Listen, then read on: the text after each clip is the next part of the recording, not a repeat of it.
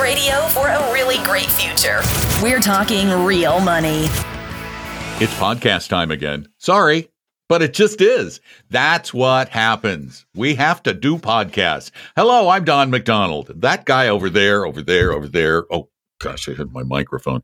That's Tom Cock. Greetings, We talk all. real money. Good. The money matters that matter most to you because money matters in your life. It's kind of important.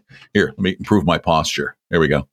And uh, tilt the camera a little bit there. Okay, much better.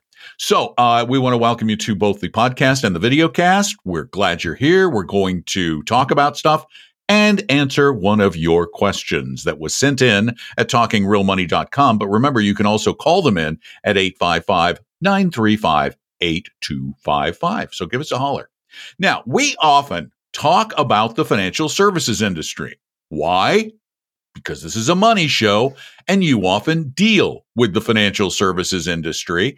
And for most of the 20th and big chunk of the 21st century, those with whom you deal have called themselves stockbrokers uh, or brokers. Now, you know, I've always had a lot of fun with the word brokers because brokers, it almost it, it defines what they do. They make you broker. So they don't want to be called brokers anymore, do they, Tom? But they don't. I mean, and here's the other thing. I think if you asked people in my family, you know, my extended family, what I do for a living, most of them would probably say he's a stockbroker. I'm betting they would because that's the fallback term, right? That's the that's You've kind of been never around. been a stockbroker. I know. I, on the other hand, am, have been an evil stockbroker. I know, I know, but, but, I'm just but what what my story proves is that anyone, anyone can reform themselves and turn over a new leaf. and what a leaf that was, a Yes, it giant maple. But okay, but let's just talk about this. Yeah, so today the art this article that I read recently says why do so people so few people call themselves stockbrokers? Well, interestingly enough, everyone wants to be uh, not even an investment advisor anymore. Now they want to be financial advisors or wealth managers because that oh, makes it wealth sound like managers even better. yeah, because I only deal with people that have a lot of money, Yeah, wealth. because I'm special. You see, if you manage money, you just eh.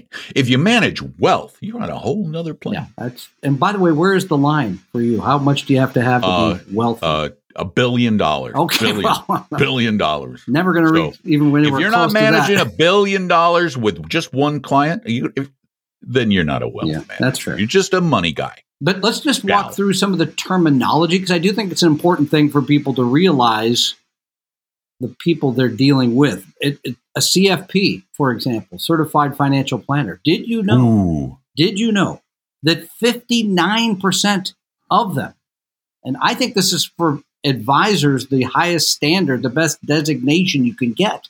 It's very thorough. You go through estate planning, you go through taxes, investing, financial planning, all those things. Takes a while, a year or Mhm. so.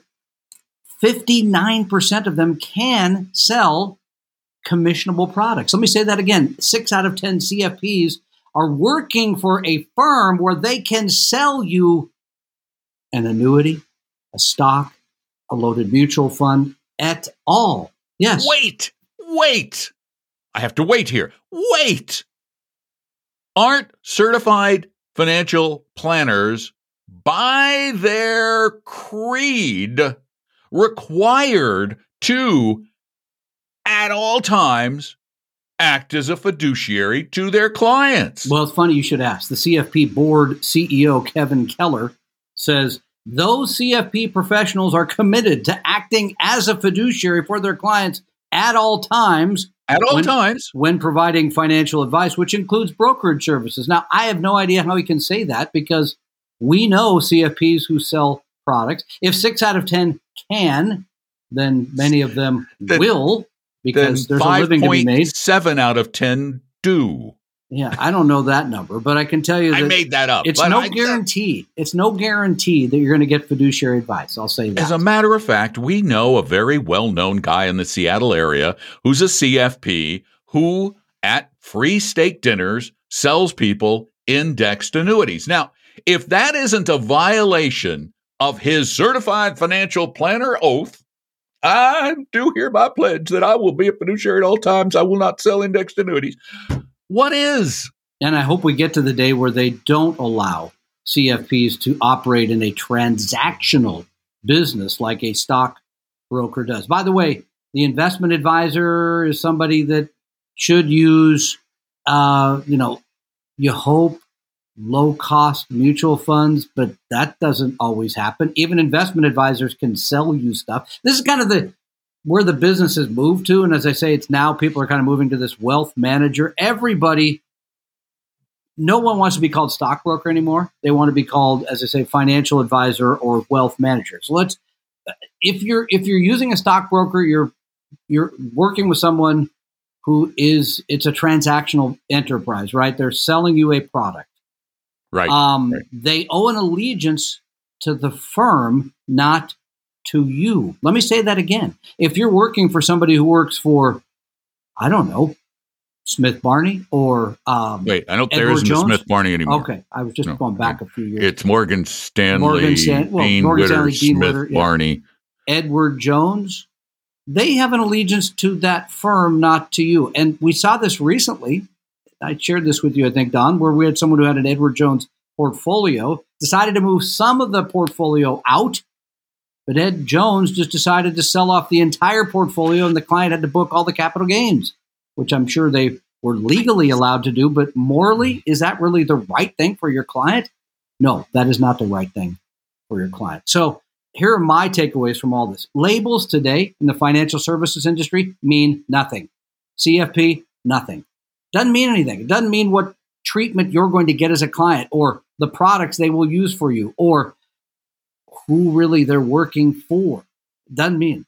Um, well, wait, wait, wait. Registered investment advisor. Getting to that. Getting to yeah, that. okay. Because it is the all firm. titles. I'm saying individual firm. Oh, the firm, this is the, the hire should be made with the firm, not with the person.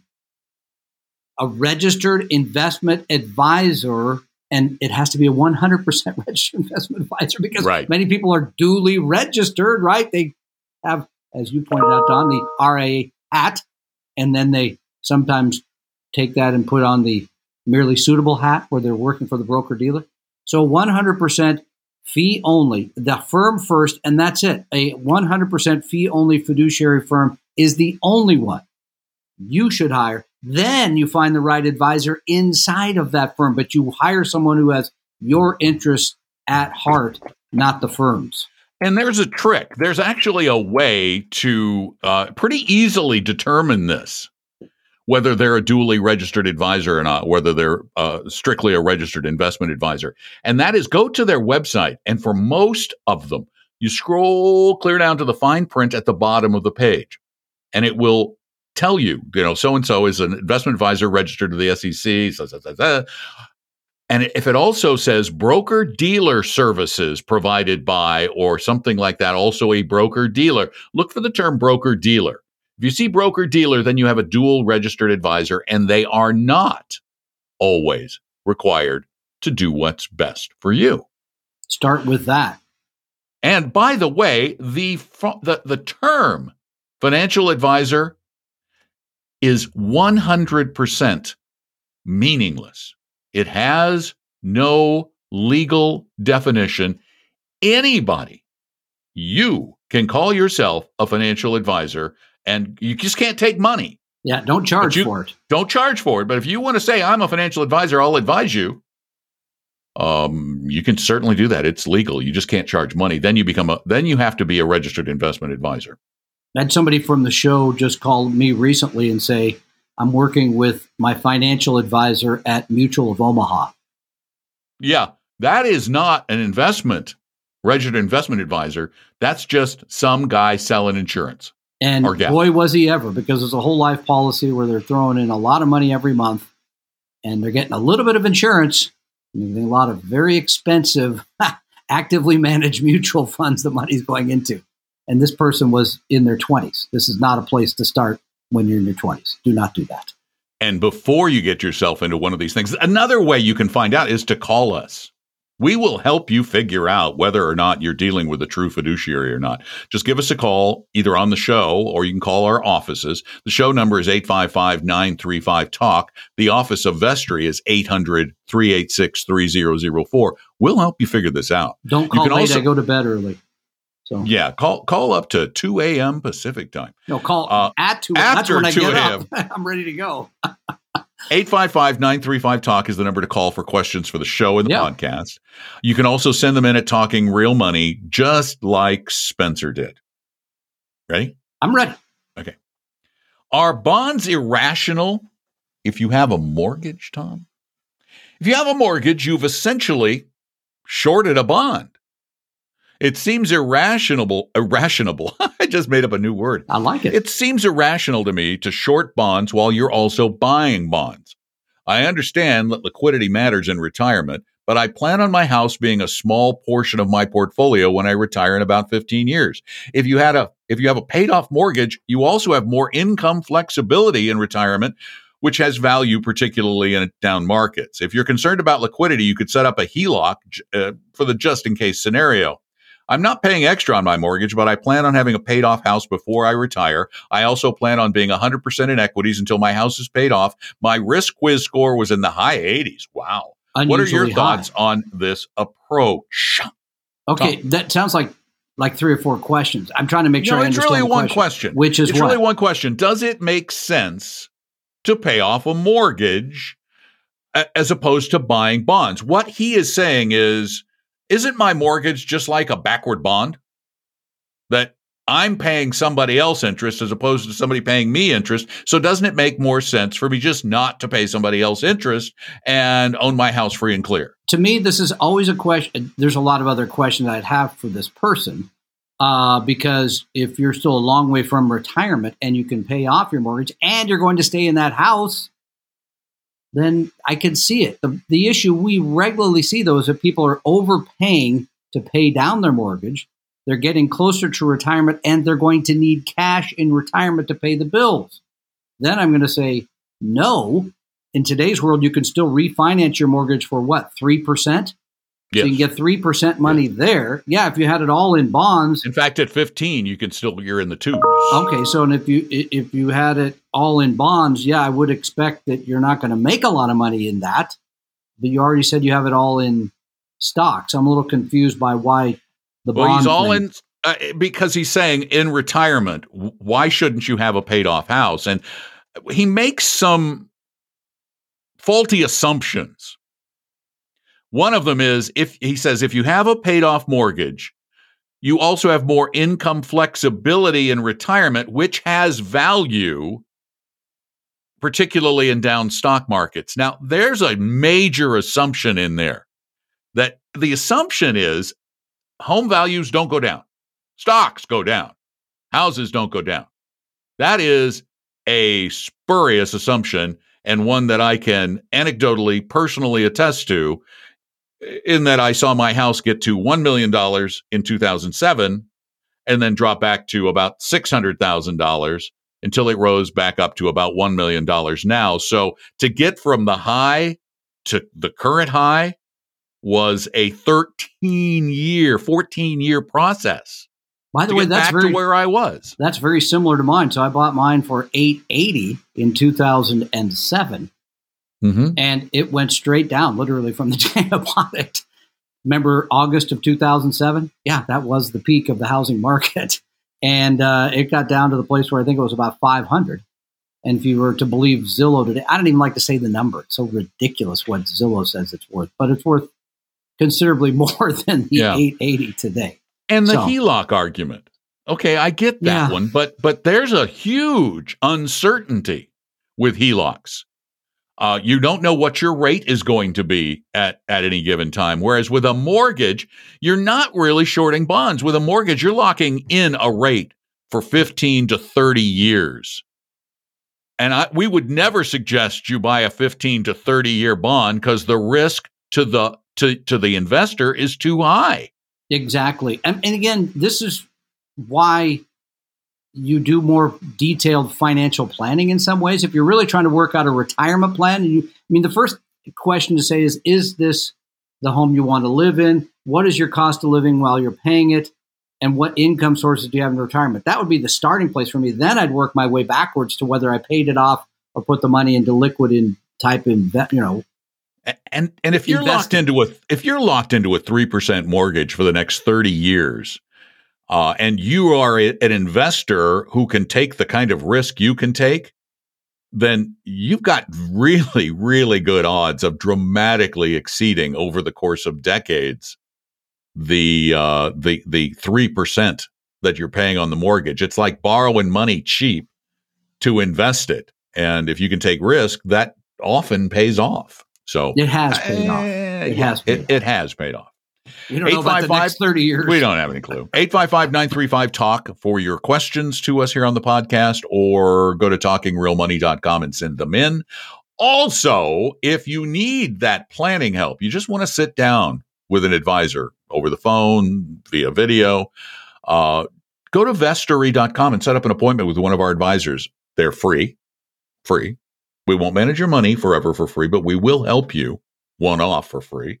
There is no obligation, no trick, no gimmick, and no sales pitch. So go to vestory.com and sign up for that. And somebody wrote, you were really on today. Somebody wrote me recently and said they really enjoyed your boyish charms on the video presentation. So now I watch more carefully today and I see them. So well done. My sir. boyish charms. Yeah. Even though in a couple of days I'll be officially an old man. Let's not go there. What do you say? Thanks for being a part of our little get together. We really appreciate you being there. And man, we are almost to 400 video subscribers now, Tom. That 400,000? 400. Oh. Period. Period. But we'll, we're going to pass that this weekend. Okay.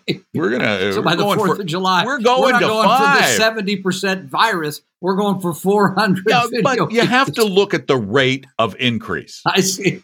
at this kind of a rate of increase, we we're could be at thousands. We could be at thousands in a year or two. You're slaying me here, literally. All right, thanks for being there. Check out our podcast. Check out our videos. Tell a friend. Go to to Apple Podcasts and review us if you like us. If you don't like us, just stop listening. Nobody's making you listen. Thanks for being there. That's Tom. I'm Don. We hang out talking real money.